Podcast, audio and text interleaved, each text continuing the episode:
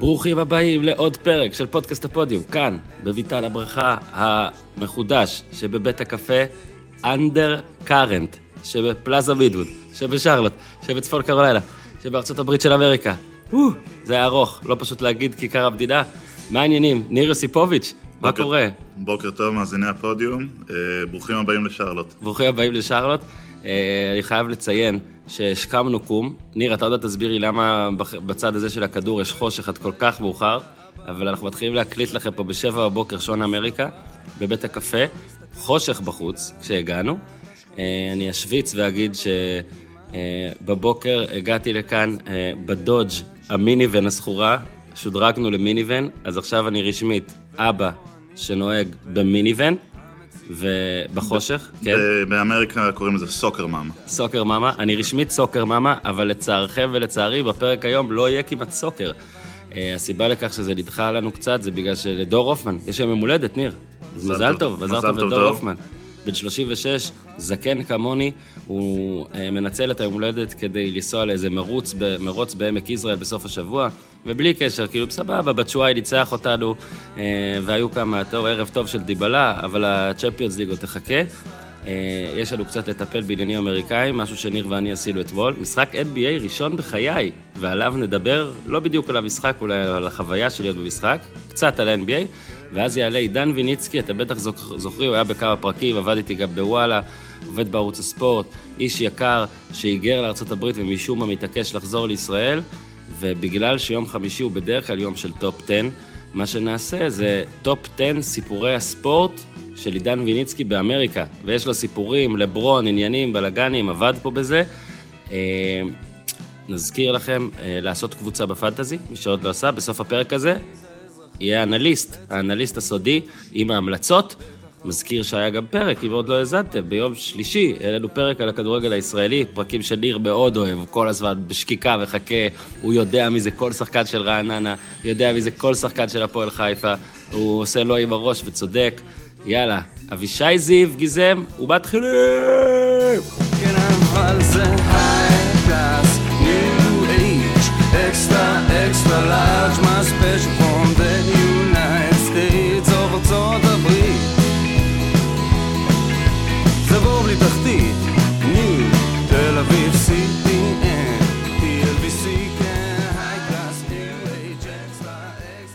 בוא פשוט נתחיל מזה, ניר. נתחיל מתוך המשחק, אוקיי? הרי את האנשים לא באמת... בוא נגיד את האמת, כנראה אפילו את האמריקאים לא יעניין אם היינו עכשיו מדברים בפודקאסט על מקצועית מה היה בין שרלוט הורנץ לשיקגו בולס. אבל בוא נלך לרגע הזה שברבע הרביעי, שיקגו עלתה ל-115, 105, מה, כן, קרוב. למה אתה עושה לו עם הראש? 118, בול. 108. לא נכון. טוב, תבדוק. אוקיי, עלתה לעשר הפרש ברבע האחרון, ואז היה טיימאוט של שרלוט. אני מזכיר, שרלוט בפיגור הגדול ביותר שלה במשחק, הרגע הכי מבאס, ואגב, בפרנצ'ייז די מבאס, אולי גם על זה קצת נדבר. פרנצ'ייז די מבאס, רגע מבאס, במשחק שאמור היה להיות כמבאס, עשר, עשר הפרש, עשר נקודות פיגור, ואז במצלמות למעלה, במצלמה הראשית, באולם בכלל, יש dance cam, שזה כל מי שמצלמים אותו צריך לרקוד, אוקיי? לו דבר כזה קורה בארץ, נגיד, סתם קחו דוגמה, מכבי תל אביב, הפועל ירושלים כדורסל, משחק במנור המבטחים, יד אליהו ניר, ככה קראו לזה לפני שעזבת, נטשת אותנו, כן. אה, את הארץ, ו... וברמקולים ובווידאו למעלה, הכל, יש שירים ומבקשים מהקהל אה, לרקוד לפי, אה, לפי השיר, אגב, זה לא איזה עידוד של ספורט או משהו כזה. או שהבן אדם עושה אה, זין למצלמה, וסליחה על השפה, על השימוש במילה מצלמה, או, ש... או שהבן אדם הולך, או לא מגיב, בוז עצום, אף אחד לא מגיב. באמריקה, ואני אני יודע שכאילו ידעתי שזה ככה, ועדיין פעם ראשונה שלי במשחק NBA רשמי, שזה לא קדם עונה ולא בולשיט כזה, כולם רקדו. כל מי שצילמו רקדו, ילדים, מבוגרים, אנשים, בן אדם עם שיער, עם זקן סגול ו- וטורקיז בצבעי האורנץ. ומה מצחיק, ניר? שאני אני ירדתי על הרגע הזה, גם אתה קצת צחקת עליו, אבל זה הרגע שהביא את המפנה. ואני גאה כטרמפיסט יקר להגיד, וניצחנו, ניצחנו בסוף, 126-125, דבר איתי על המשחק. כן, המשחק שוב הוא פחות, אה, פחות רלוונטי, משחק ראשון מ-82 משחקים. אה, כפי שכבר שמעתי הרבה בפודיום את הירידות על שרלוט, זה ובתור טלפז, זה טלפז. בתור אחד שאני מודה, אני כבר פה תשע שנים ואני לא אוהד את שרלוט הורנץ, כי אני פשוט לא מסוגל, אבל the hate got too far, איך שאומרים. בכל זאת, לגור פה זה חוויה, חוויה גדולה, יש לך קבוצת NBA חמש דקות מהבית, אה, 41, להתק- 41 משחקים, אז יש פה חוויה לראות, לראות את השחקנים, ו, ומי יודע, דברים מתהפכים ב-NBA, אולי, אולי פה ייקח הרבה זמן, אבל מדי פעם, כאילו כל מועדון מדי פעם יש לו את הריצה שלו. לשרלוט זה עוד לא קרה משנות ה-90, אבל עכשיו, אה, אנשים מקווים. עכשיו זהו, רף, רף הקנאה שלי, אה, רף הקנאה שלי אה, עלה, לא בגלל שזה שרלוט, אוקיי, אפשר לזלזל בקבוצה. אבל ניר, אח שלי, גר שש דקות נסיעה מ-NBA. עכשיו, אתם יכולים להגיד, מה, כולה שרלוט, אבל סטף קרי וגולדן סטייט מגיעים לפה. סטף ו- קרי שהוא יליד העיר, נכון, דרך אגב, ולברון ג'יימס מגיע לפה. מגיע. וג'יימס הארדן מגיע לפה. זאת אומרת, אתה בכל רגע נתון, שש דקות, אה, שש דקות מהבית, מוריד אנברקס, למרות שאין אנברקס בדוד שלי, ו- ופשוט מגיע לאולם. ואז זה קדעה ראשונה. חנינו גם מאוד קרוב. אני יכול לציין, אגב, לתל אביבים שמאזינים, שיש אה, פה ברד, ויש פה את כל אפליקציות הקורקינטים. אה, אמנם אני גם אה, כותב על זה, אה, הטור יעלה ב- כנראה בשישי בוואלה, אה, על כל העניין של מייקל ג'ורדן כבעלים וכל זה, אז אמנם יש בעיה עם הקבוצה, אבל אה, באמת, כל מה שהקלישאה מספרת על אירוע ספורט אמריקאי, שוב, הייתי בפוטבול, הייתי זה, הייתי באירועים, זה, אני, זה לא חדש לי, אבל אה, דווקא רציתי לראות איך זה בקבוצה שמקצועית פחות מתפקדת. אז בוא נגיד שחוץ ממקצועית, כל מה שלא קשור לכדורסל נטו, מדהים. אה, ישבנו גם במקומות מדהים, תתפלאו, קניתי כרטיס. ישבנו במקומות ממש ממש טובים, ליד אנשים מאוד מעניינים, ואתה יודע, יש לך את האזור הסגור שלך עם בירה ואוכל, ו... ובאמת, כל, כל טיימאוט, כל, כל אה, הפסקה במשחק, יש איזו הפעלה. אה, במחצית למשל הייתה הופעה של, אה, מצטער שאני טועה בשם, לונה לין, לא יודע מה, שהיא פשוט מחזיקה איזה תשע, נעלה את זה לטוויטר או משהו, תשע מטריות או שמשיות עם הרגליים והידיים. הם רוצים ככה לגרום לך, אה, בעצם שתהיה שבוי. שתבוא, תהנה מהמוצר, תהנה מהבידור, ולא תשאל שאלות על מייקל ג'ורדן, או לא תשאל שאלות על הקבוצה. זה בערך מה שזה. עוד חוויות במשחק? אה, חד משמעי, זה מאוד מאוד, אה, מאוד לא, מאוד סובייקטיבי פה להיות אוהד. בסך הכל אתה, אתה גר פה בעיר. ברור שיש אוהדים שהם לא, אתה לא חייב להיות אוהד של שרלוט הורנץ, אבל כשאתה בא, אתה נהנה מהמוצר ונהנה מהקבוצה וחושב תמיד על איזושהי טיפה תקווה. ואין פה ירידות, זה ליגה אחרת לגמרי, יש פה תמיד בחירות דראפט. free agents כנראה לא יגיע, שחקן חופשי כנראה לא יגיע לשרלוט, אבל בדראפט תמיד אפשר אולי למצוא את ה...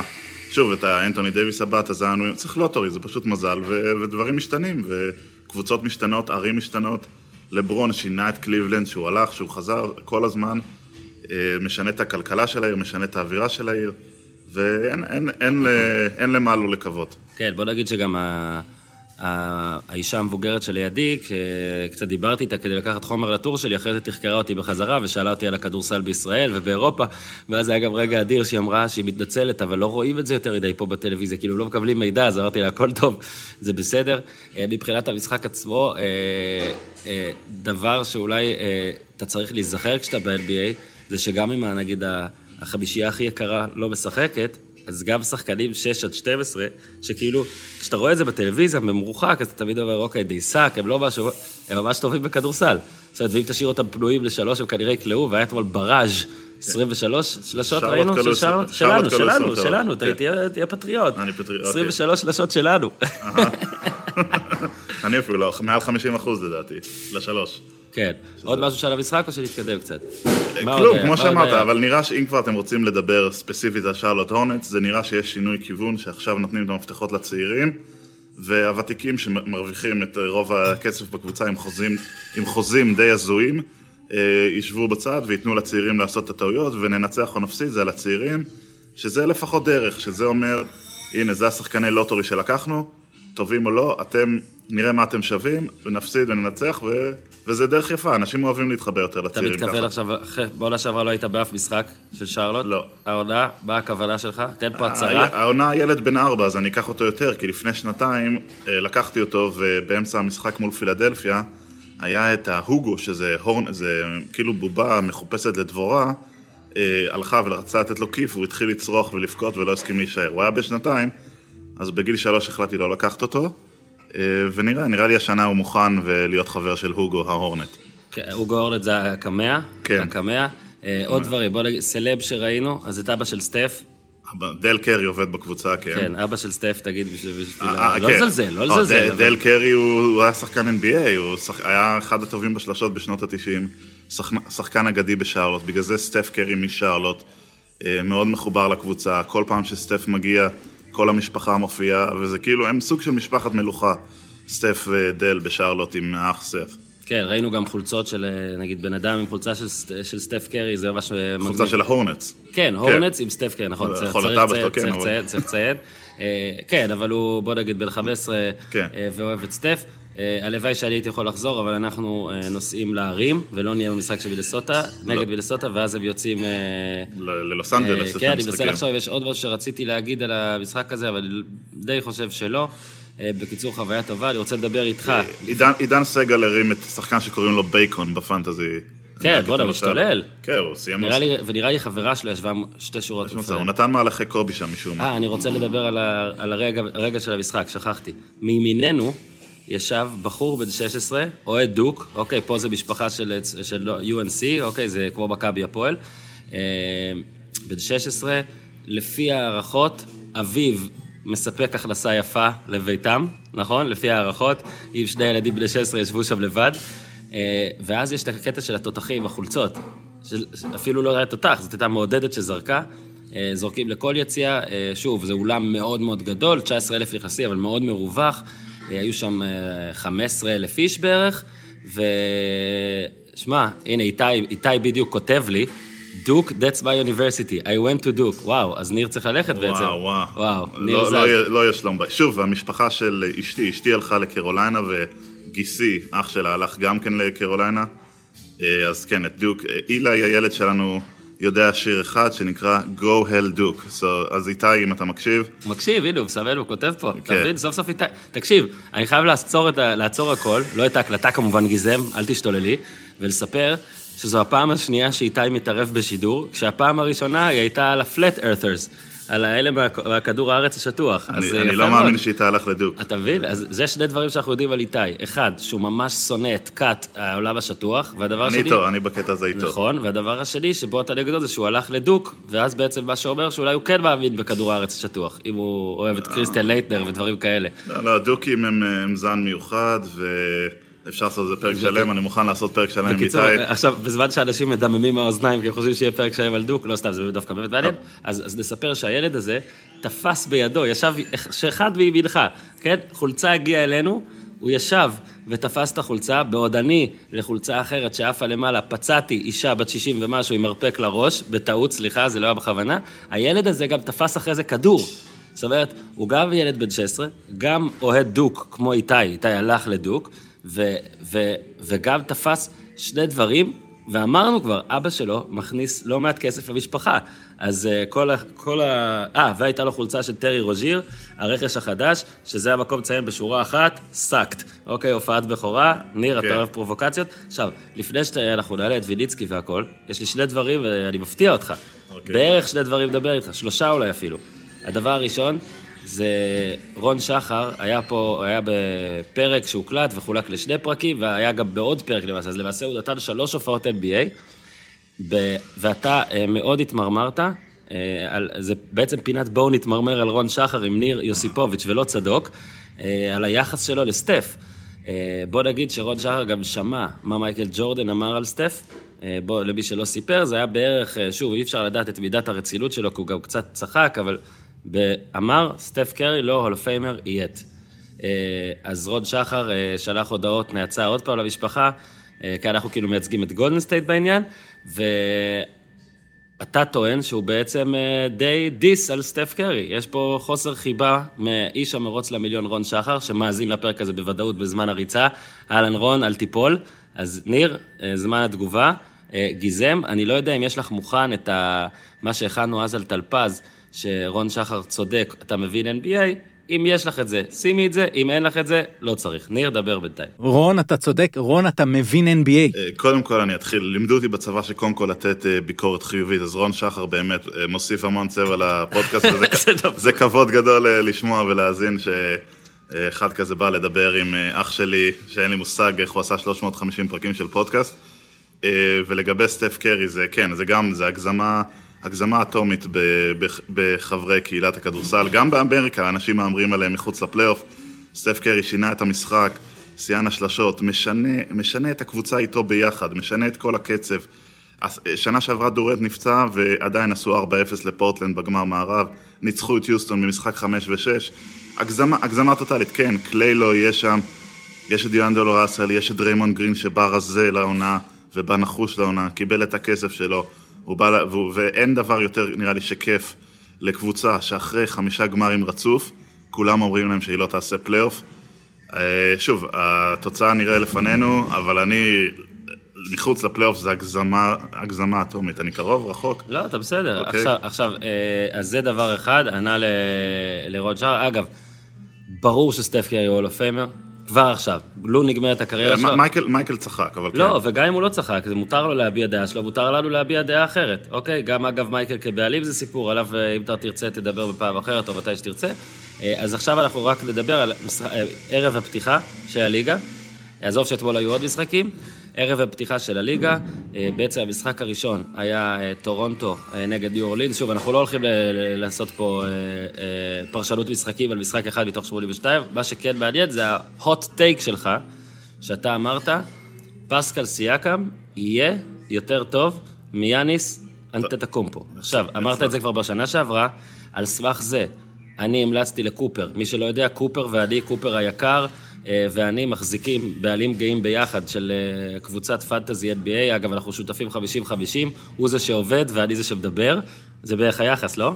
כן, אני- לא, לא התחברת לקבוצה כבר שלוש שנים, נכון? אני אה, לא התחברתי לזה, אבל אני מחובר לקופר. לכ- לקופר אתה מחובר. ואני יכול להשוויץ ולהגיד, וקופר, אתה יודע שאני צודק, שאומנם קופר עשה את האסטרטגיה של הדראפט, אני לא אקח את זה ממנו. בוא נגיד שאם מחלקים באחוזים את כמה השקעה לקראת הדראפט, אז קופר עשה 107 אחוזים ואני מינוס 7, ביחד אנחנו 100. אבל המלצה שלי הייתה לסיבוב השני, בוא נלך על סיאקם.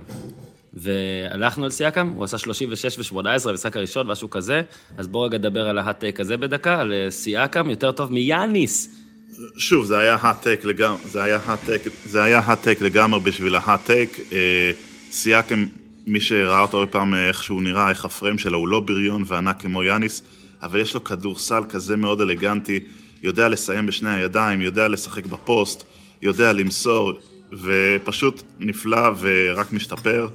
אז אה, כן, זרקתי את ההטק הזה, כי יש לנו קבוצת וואטסאפ ש... שלא צריך באמת, אה, אגב, ששם אורן די שותק, ולא צריך יותר מדי, אה, כאילו, אבל פה עכשיו אני עושה בפודיום מול כולם, אבל מה אכפת לי לצד... אם אני אהיה צודק אז סבבה, ואם אני אטעה לא קרה כלום. אבל כן, סייקם, שימו לב אליו, אמנם קוואי עזב אותו, אבל סייקם היה... קיבל חוזה גם 130. קיבל חוזה מקס, סייקם היה מצטיין בשני משחקי גמר שהיו ניצחונות מול גולדן סטייט, ו... קוואי בהפסדים. קוואי היה טוב, קוואי היה סביר לאורך כל הסדרה והיה טוב ממש בהפסדים. אבל ללא ספק טורונטו זה עדיין קבוצה שיש לה, שיש לה שם שחקני כדורסל טובים, ו, וסיאקם זה שחקן שירצו לבוא לראות אותו. ה hot take השני שלך, אה, ובזה נראה לי נשחרר אותך לעבודה, זה, ואני אתחיל ב hot take משלי, לא פשוט לראות ספורט באמריקה כמו שחשבתי, ברגע שאתה בא עם ילדים קטנים. אז אני יכול להגיד שיום ראשון נגיד פוטבול בארץ מתחיל בשמונה בערב, הילד אה, כבר טפו טפו נרדם בשעה הזאת, שני הילדים, ופה אה, ראינו סנדיי שלם, אולי ש- 12 דקות או 17 דקות פוטבול רציף, כל הזמן ילדים, הכל פה, שם, לא מספיקים כלום, אבל גם NBA, בחוף המזרחי, המשחק בין הלייקרס לקליפרס. שמע, אחד המשחקים הכי מצופים, בוא נגיד, עזוב את העונה הזאת, הרבה עונות, אה, ממשחקי עונה סדירה אני מדבר. ו-10.45 הוא התחיל פה בשרלוט. רבע שני, אתה ואני היינו ש- שתי גופות. זהו, נרדמנו, זה משפיל להגיד, אבל נרדמנו. אחרי זה המשכתי לראות אה, תקציר, אה, תקציר מורחב, גם אתה יודע, יש ב League Pass והכל, וזה מתקשר ל hot take השני שלך, לברון ג'יימס, כרגע, בעיניך, לא top 10 ב league. כי ראינו אתמול את ברקלי, שהוא מלך ה hot takes, פרשן אחד המעניינים, אומר, קוואי לנארד יותר טוב מלברון ג'יימס כרגע בהכל. עכשיו, זה אפילו לא hot take, כי אתה רואה את זה מולך, קוואי יותר טוב מלברון בהכל, אבל אתה אומר, הוא לא top 10 לברון. משחק אחד הוא יכול להיות top 10. ה hot take שלי היה אם זה, אם לעונה שלמה, אם אתה רוצה לבנות קבוצה, מתחיל 82 משחקים, כוחות, כאילו. כולל פלייאוף. כולל הכל. אני כנראה לא לוקח את לברון ג'יימס ב top 10, אני יכול לעשות רשימה אחרי זה, אבל זה לא עולה לי בראש, כי אורן הרגע התקיל אותי. נכון. אבל זה משהו שחשבתי עליו אחרי העונה שעברה, גם בגלל הסיבה שהוא כבר בן 30. אתה תעשה שהוא רשימה בן לפייסבוק. 35, אני אעשה רשימה לפייסבוק, מי הייתי לוקח לעונה שלמה. אני, לברון מדהים, השחקן אגדי, השחקן הכי טוב שראינו אנחנו, כאילו ממש בלייב, כי ג'ורדן זה היה בשנות 90, לא היה, היה רק בנגלה השנייה התחילו להיות משחקים, כאילו ממש הרבה. אה, אז זהו, לברון, בסדר, 35, הוא יותר צעיר ממני בקצת, אבל לדעתי הגיל עושה את שלו. משחק אחד כן, הוא יהיה עילוי, אני מאוד, למרות שלקחתי אותו בפנטזי, אני אופתע מאוד אם הוא יהיה כזה, הוא ישמור על הרמה גבוהה, 82 משחקים ופלייאוף, הכל ביחד. אז אה, תלוי, מאוד מעניין לראות מה יהיה עם הלייקרס, מאוד מעניין, וזה נושא שבטח אפשר להרחיב בפוד נפרד, אחר. גם אה, אה, אנשים שלחו לי הודעות, רק לבשר פה, אנשים שלחו לי הודעות, בבקשה שיהיה השנה יותר טל פז, יותר הכל. עכשיו, לא שאני רוצה להגיד... גם, אה, גם אני שולח את ההודעות האלה. אז אני רוצה רק להגיד שלא שאני לא מקשיב לכם, אבל אה, זה תוכנן כבר עוד לפני העונה. העונה יהיה הרבה יותר טלפז. אה, אנחנו ממסדים את הקשר עם טלפז, יהיה הרבה יותר טלפז.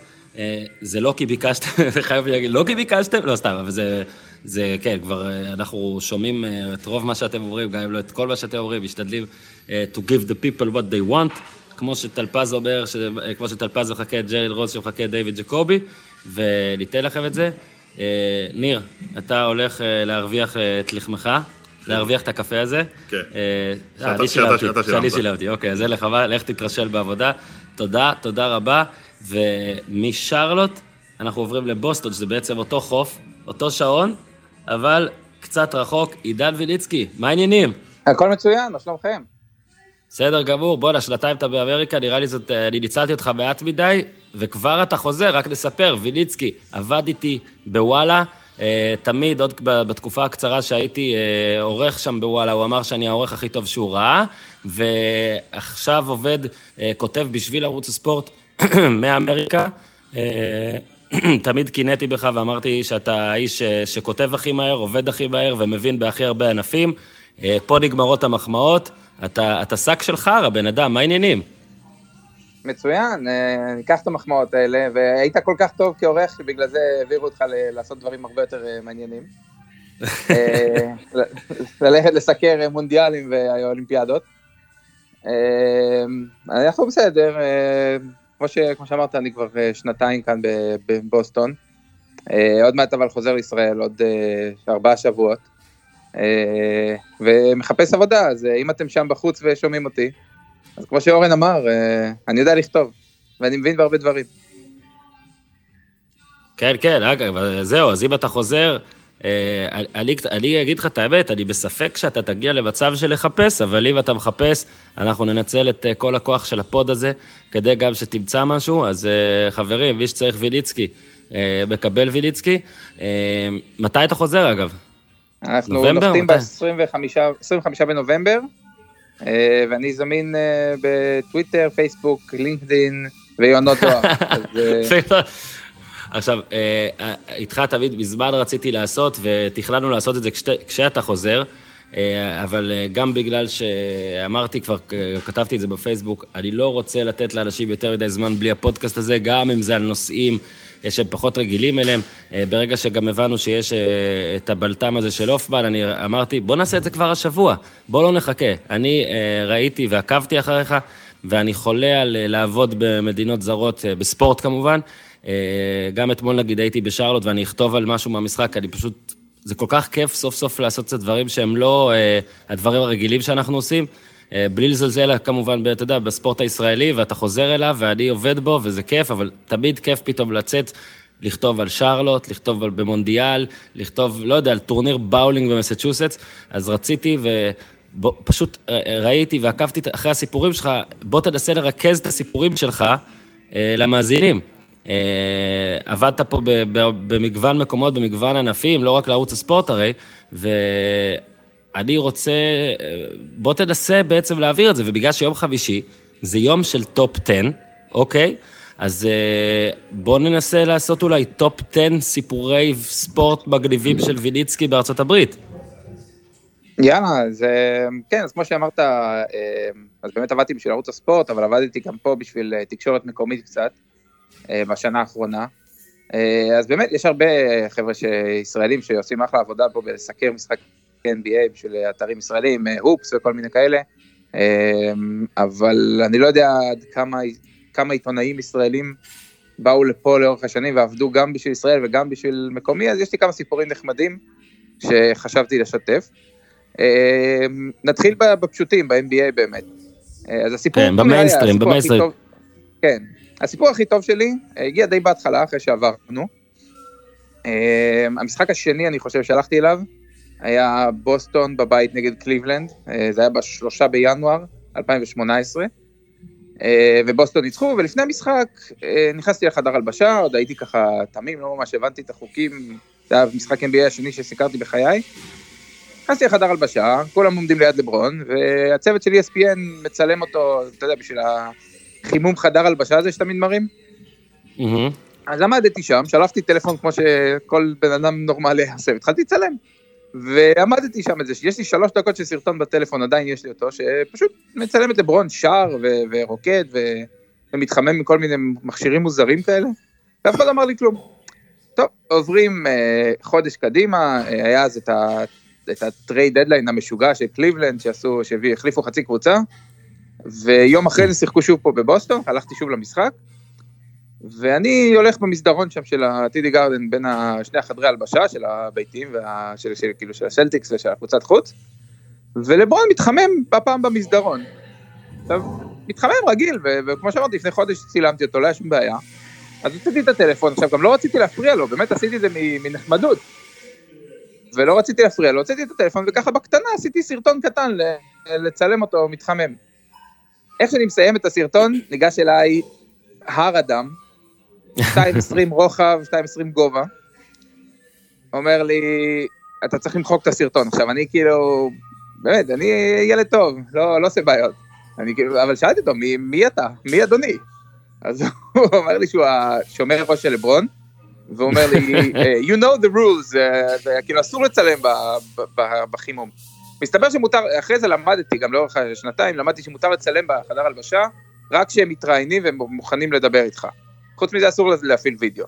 אבל באמת לא ידעתי. עכשיו, אני אה, בקושי הצלחתי למחוק את הסרטון מרוב, מרוב הרעד, אתה יודע, שלברון כאילו ליד הרגל שלי מתחמם, השומר ראש שלו מכסה לי את כל האור, לא יכולתי אפילו לראות את הטלפון.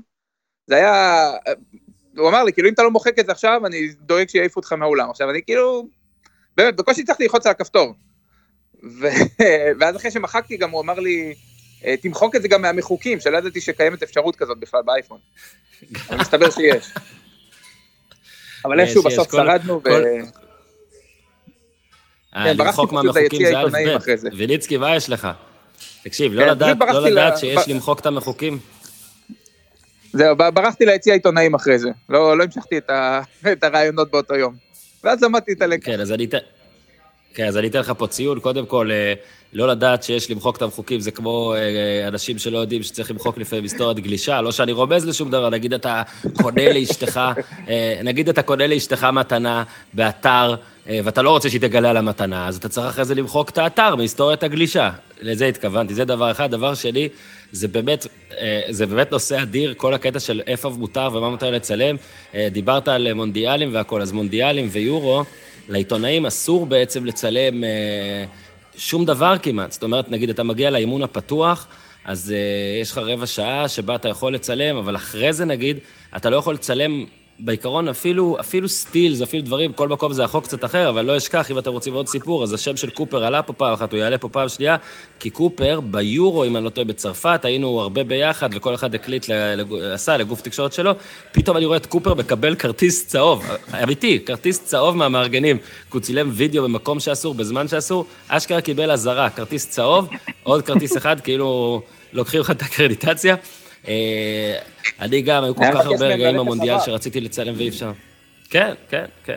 אתה יודע, לבדוק, אז לא היה, אז לא היה, אז לא היה. אה, סיפור מעולה, ויניצקי, אנחנו עוברים לסיפור השני, אם אני לא טועה, זה קשור לשאלה. כן, סיפור השאלות. אז uh, באמת סיקרתי משהו כמו, יצא לי לסקר משהו כמו 30 משחקי NBA בשנתיים פה, רובם מן הסתם של הסלטיקס. Uh, אבל אני לא מרבה לשאול במסיבות עיתונאים, אני משאיר את זה, אתה יודע, יש ביט ריפורטרס שמסקרים את הקבוצות ביום יום, ומן הסתם השאלות והתשובות חשובות יותר להם, אני בעיקר מקשיב. Uh, אבל כשיש לי מה לשאול אני שואל, uh, שאלתי פה, פה ושם ככה במשחקים, ובשני מקרים דווקא הגעתי לכותרות לא רק בבוסטון אלא בעולם כולו, או לפחות בארצות הברית. אה, שזה היה נחמד, אה, יוצא דופן. אז הפעם הראשונה הייתה בחדר הלבשה של הסלטיקס, אה, היה משחק של, של הסלטיקס נגד ניו יורק, וטרי רוז'יר עלה מהספסל ועשה טריפל דאבל, לדעתי הוא היה השחקן הראשון של הסלטיקס שעולה מהספסל ועושה טריפל דאבל מאז שנות ה-80 או משהו. משהו פרוע כזה, שקיירי בדיוק לא שיחק וזה. אה, אז אנחנו עומדים בחדר הלבשה, וכל העיתונאים שואלים את אה, אל אורפורד שאלות, ואורפורד כבר הכיר אותי, כי הייתי שואל אותו הרבה פעמים בספרדית גם דברים. אה, אז איך שכולם מסיימים, רגע לפני שכולם מתפזרים, אני מסתכל עליו ואני אומר לו, אה, וסליחה, שכחתי לספר את זה, המשחק היה ב-31 בינואר, וזה היה ארבעה ימים לפני הסופרבול של הפטריוטס נגד פילדלפיה. אז איך שכולם מתפזרים, אני מסתכל על אורפורד, אני אומר לו, תגיד, מי המספר 12 הכי טוב בבוסטון כרגע? עכשיו, מן הסתם, יש את רוז'יר שהיה 12 פה, ויש את תום בריידי, כמובן, וכולם חיכו לסופרבול. אה, אז כולם מאוד מאוד צחקו, וזה הפך כזה לשאלה ש... שצצה בכל מיני אה, גופי תקשורת. אה, ואורפורד אמר שאין תגובה, אם אני זוכר נכון. אין תגובה. כן. עכשיו, השאלה השנייה, וזה כבר היה ממש קצת יותר, אפילו כתבו את זה, על בסיס השאלה כתבו טור אחרי זה בבוסטון גלוב, משהו בשם דן אושנוסי. כן. כן. אז היה משחק ארבע בעונה שעברה בחצי גמר המזרח, בוסטון נגד מילווקי, אה, מילווקי ניצחו, עלו לשלוש אחת, אחרי זה סיימו את הסדרה, וזה בעצם היה משחק הבית האחרון של קיירי בבוסטון.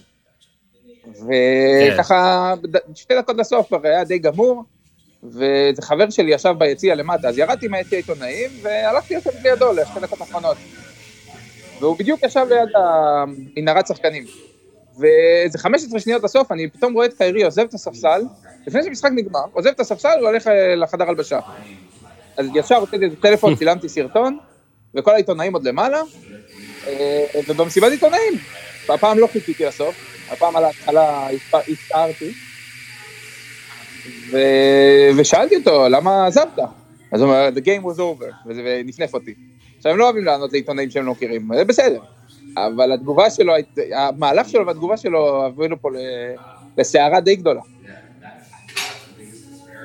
תשמע, זה אדיר, אני זוכר גם ש... זה היה הקוד הסיום שלו בטילי גרדין. כן, כן, אני זוכר אגב שאלות, אני, הנה, אני מעיר לך על כל נושא, אני זוכר שגם אה, אנשי ערוץ הספורט, לדעתי זה היה עידו גור, אני לא זוכר עוד מי, שאלו את, אה, את סטף משהו על ריילי, והוא כזה, ואיגודלה נתן פרצוף עצבני, או דריימון, נראה לי זה היה איגודלה, וזה היה ב-ESPN בכותרות הגבוהות, כאילו. מדהים באמת איך שאתה בא מישראל ושואל שאלה, איך אתה יכול פתאום להיכנס לכותרות, לפעמים טוב, לפעמים רע. אני אגב, הישג השיא בחיי היה אחרי המשחק של אה, ברזיל-צ'ילה, שמינית גמר מונדיאל. אה, אני צוחק אגב בהישג השיא של חיי. אה, היה פנדלים, ברזיל עלתה, וג'וליו סזר היה גיבור הרגע, השוער של ברזיל. ואתה יודע, איך זה, מיקזון, בסוף כל השחקנים יוצאים, לא כמו בארץ, כולם יכולים לדבר, כאילו מי שרוצה, לא דובר בוחר בן אדם אחד.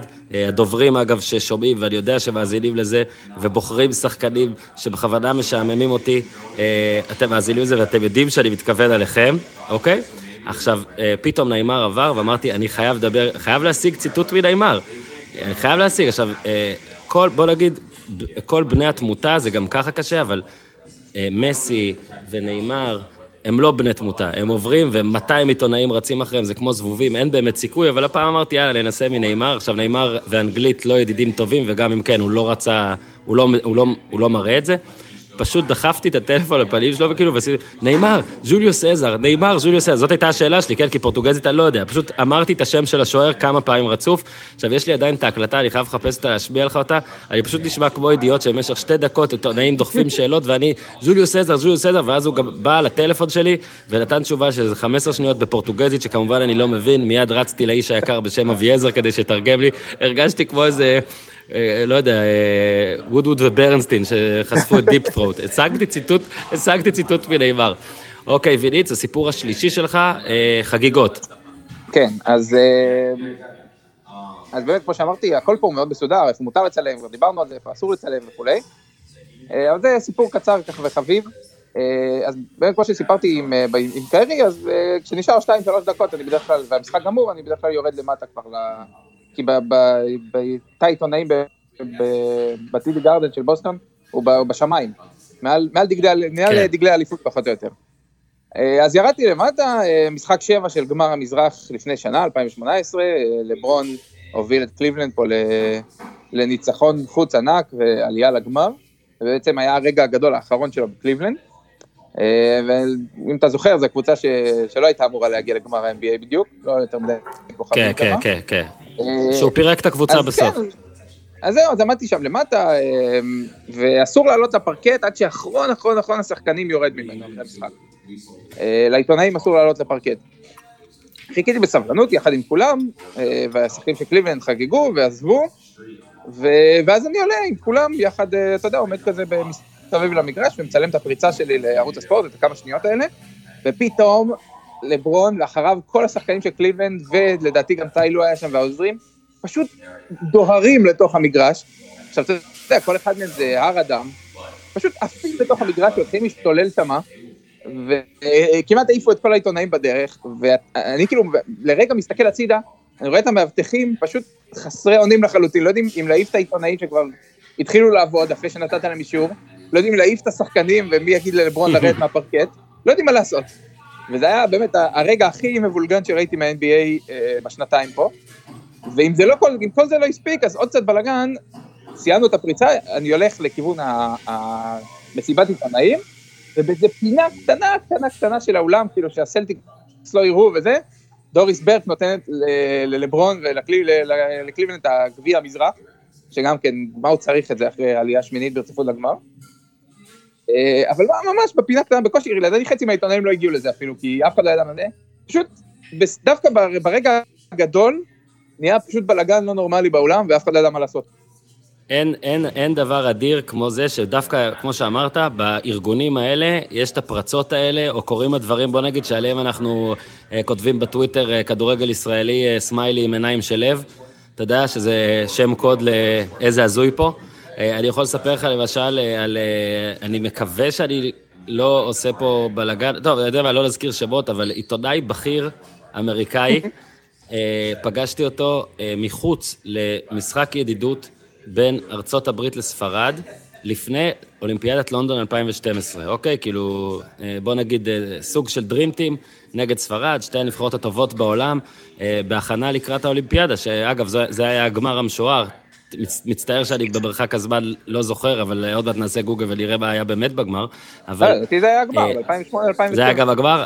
אז הנה, אז יופי. אז, אז במשחק ההכנה, כאילו שזה היה שבוע לפני האולימפיאדה, אני הייתי, ב, אני הייתי בברצלונה עם אשתי, אה, ומעריב סידרו לי אקרדיטציה למשחק ההכנה הזה, אה, ואמרתי לאשתי שאני, כאילו, בסדר, אני יוצא לכתוב, זה היה במונג'וויק, אם אני לא טועה, בהר היהודים, ליד האצטדיון של אספניול.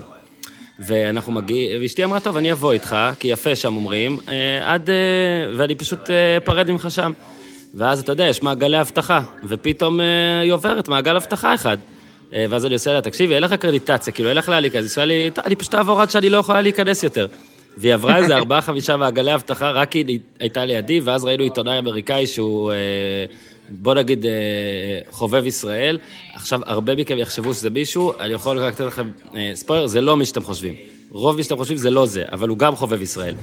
אה, ואז כזה יצאנו לדבר בחוץ, והוא, והוא ראה אותי, עיתונאי צעיר שבא לכתוב על המשחק, כולי, אתה יודע, עיניים מזוגגות, זה באמת היה אחד האירועים הגדולים הראשונים שלי, אולי הכי גדול, חוץ מאז, אז עוד כתבתי רק על ליגה א', אפילו לא כתבתי על ליגת העל, אם אני לא טועה. בקיצור, הוא, נשאר לנו רק להיכנס לאולם, אוקיי? את כל מעגלי האבטחה, אה, נועה איתנו. ופתאום הוא אומר לה כזה, תקשיבי, אנחנו עכשיו נכנסים, אה, אה, חבר שלך, הייתי, הייתי אז חברה שלי, חבר שלך, אני ועוד עיתונאי, את פשוט הולכת איתנו, ואת כל הזמן חושבת שאת עיתונאית גם. את בפוזה של אחת שבאה לעבוד פה, זאת אומרת, את לא צריכה לדאוג לכניסה, לא לכניסה, אל תדאגי. אה, הלכנו בערך, היינו רביעייה, כאילו, היא נגיד הייתה בשלישית או משהו כזה, הוא מראה תעודה, אני מראה תעודה, היא לא מראה תעודה, זה מאחורה מראה תעודה, אומרים היא איתנו, וככה אה, נועה התפלחה למשחק בין ארצות הברית לספרד. שוב, זה היה משחק שכרטיסים נמכרו אליו בטירוף, אתה יכול לדמיין, זה היה שבוע לפני, סולד אאוט מטורף, ואין לה כיסא.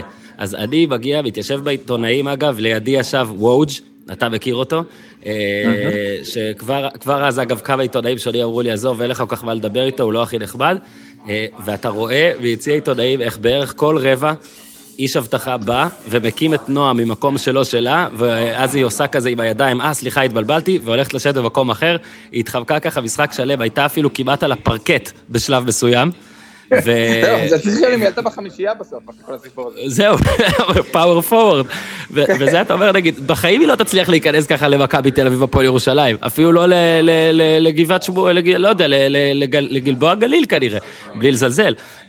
וזה הקטעים האדירים האלה. אגב, עוד דבר אחרון מהמשחק הזה, אה, עומדים דיוויד רובינסון, אה, ריקי רוביו ופט ריילי ביחד ומדברים, ואז בא אה, אה, איזה אזרח ומבקש מהם, אה, סליחה, אפשר תמונה? והם עומדים כזה שלושתם לקחת תמונה, ואז לא, לא, הוא מביא לריקי רוביו את המצלמה שיצלם אותו עם דיוויד רובינסון ופט ריילי. אז ככה ריקי רוביו הפך לצלם, אה, ואנחנו עוברים לנושא הרביעי שלך, כי אני פה גוזל ממך, מרץ' מדנס.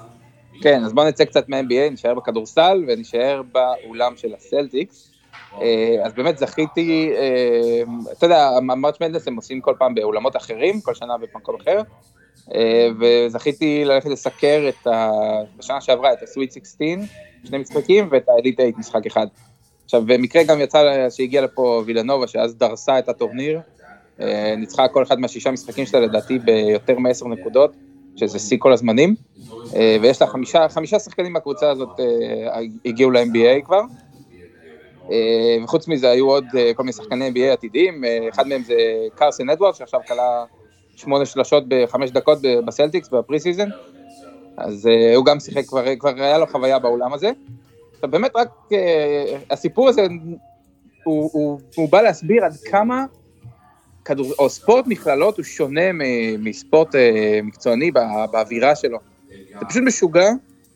האווירה הייתה כל כך שונה ממשחקים של הסלטיקס שאני רגיל. אה, אתה יודע, כל, כל אחת מהמכללות, ארבע מכללות, כולם בערב הראשון, ב- ביום שישי בערב. כל אחת עם ה band שלה בפינה של האולם. כל אחד עם ה mascot שמשתולל שם, וזה כאילו, קודם כל אתה מגיע למשחק ניטרלי, בניגוד למשחקים של הסלטיקס.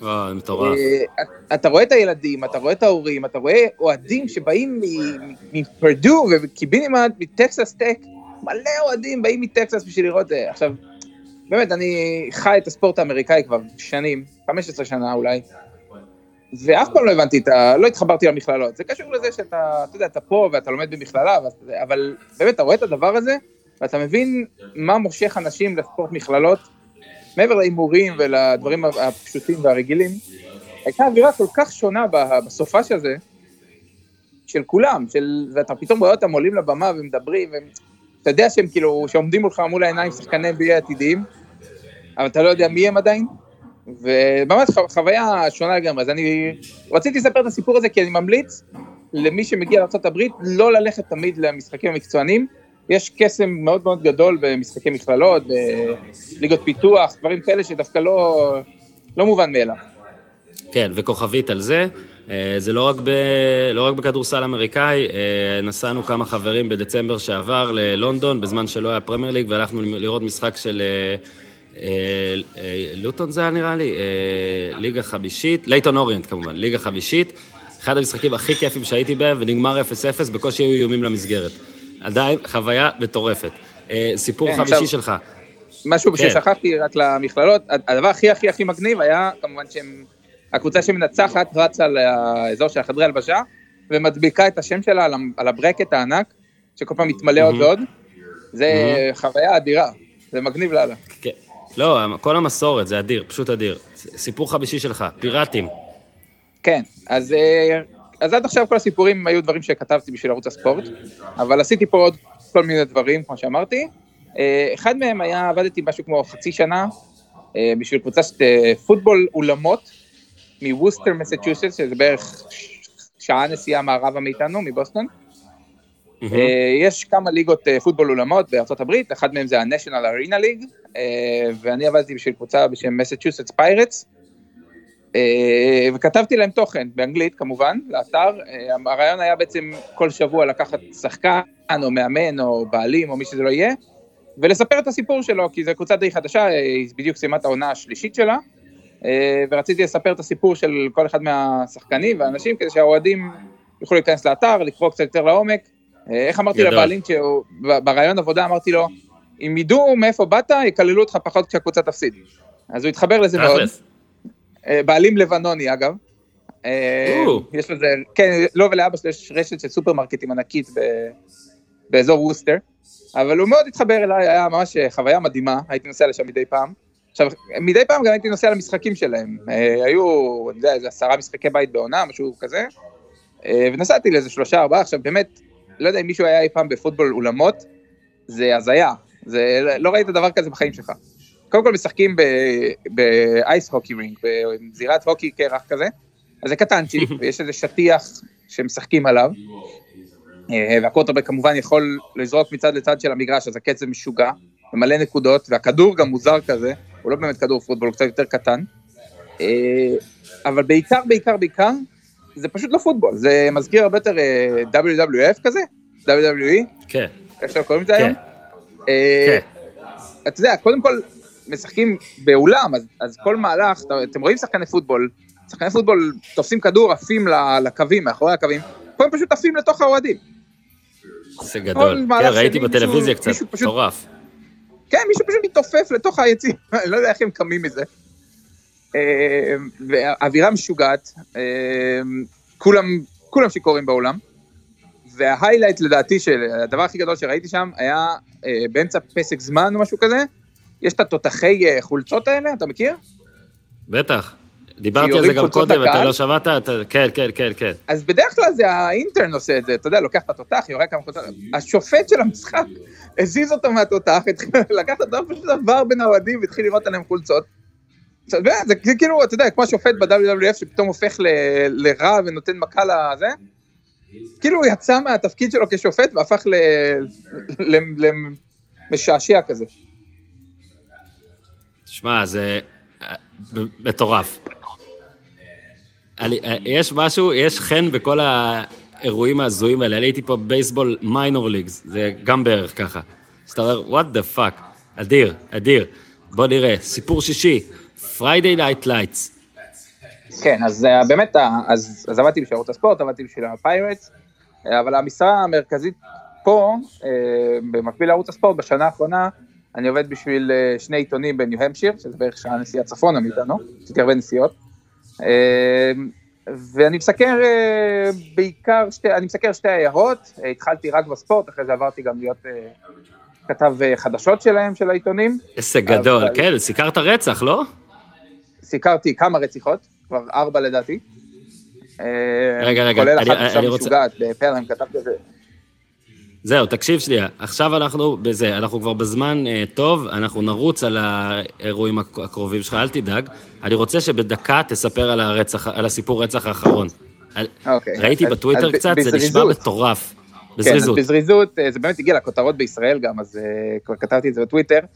אה, אז אני עובד בשתי עיירות, אחת נקראת לונדונדרי והשנייה נקראת דרי. מעולה. שם של עיר, כן, זה בשני הצדדים של ההייווי, כביש 93, ממש בכניסה לניו המשיר. אה, זה בעצם שם של עיר בצפון אירלנד שרבים עליה, דרי, לונדונדרי, אה, זה, הם כבר שנים, אבל פה הם אה, חיים. בהרמוניה חוץ מכשיש רציחות. אה, אז באמת, אה, קיבלתי יום אחד הודעה מה-DOJ, שזה ה-Department of Justice, פתאום אני מקבל הודעה שחוקרים מוות חשוד בלונדון דרי. אה, אני בקבוצת כתבים כזה, אז קיבלתי את ההודעה מהזה. אה, טוב, אני מנסה להסתכל על הכתובת, מה, מי ממו, רואה שהיה שם שש שנים לפני זה, אה, בעיתון שלנו יש אה, ידיעה, ובכל העיתונים האחרים של האזור יש ידיעה, שש שנים לפני זה עצרו שם איזה בחור בן 19, אז הוא היה בן 19, בדיוק סיים את התיכון המקומי, עצרו אותו אחרי שהוא פתח אה, מעבדת סמים בבית. עכשיו הם באו סתם לעצור אותו, כי חשבו שהוא גנב מה flea market אה, מוצרים, ופתאום מצאו מעבדת. סמים ענקית. לא משנה, עצרו אותו, נכנס לכלא, יצא, נכנס, נכנס, יצא, מלא, מלא הרשעות לאורך השנים, קבל הודעה, אה, מוות לא, לא, אה, לא שגרתי זה נקרא.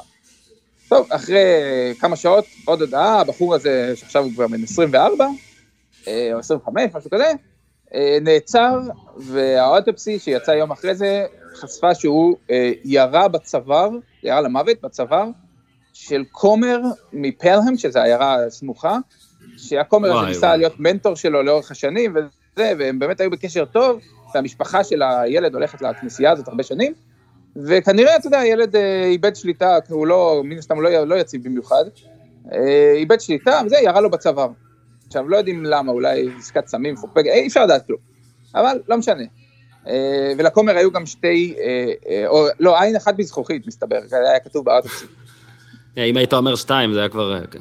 כן, לא, היה לו עין מזכוכית, ולא בכל מקרה, אה, אז אני מסקר את הרצח, ואתה יודע, הולך לבית משפט, לש- לשימוע מה זה אדיר, פשוט אדיר. עוברים 11 ימים לדעתי, 12 ימים, יום שבת, פתאום כל ארה"ב נתמלה בהודעות על ירי בכנסייה בפלם. עכשיו פה, אתה יודע, כשכתוב שוטינג, ישר אנשים חושבים על הדברים הכי גרועים. אה, מסתבר, אחרי כמה שעות מסתבר שלא היה ירי המוני.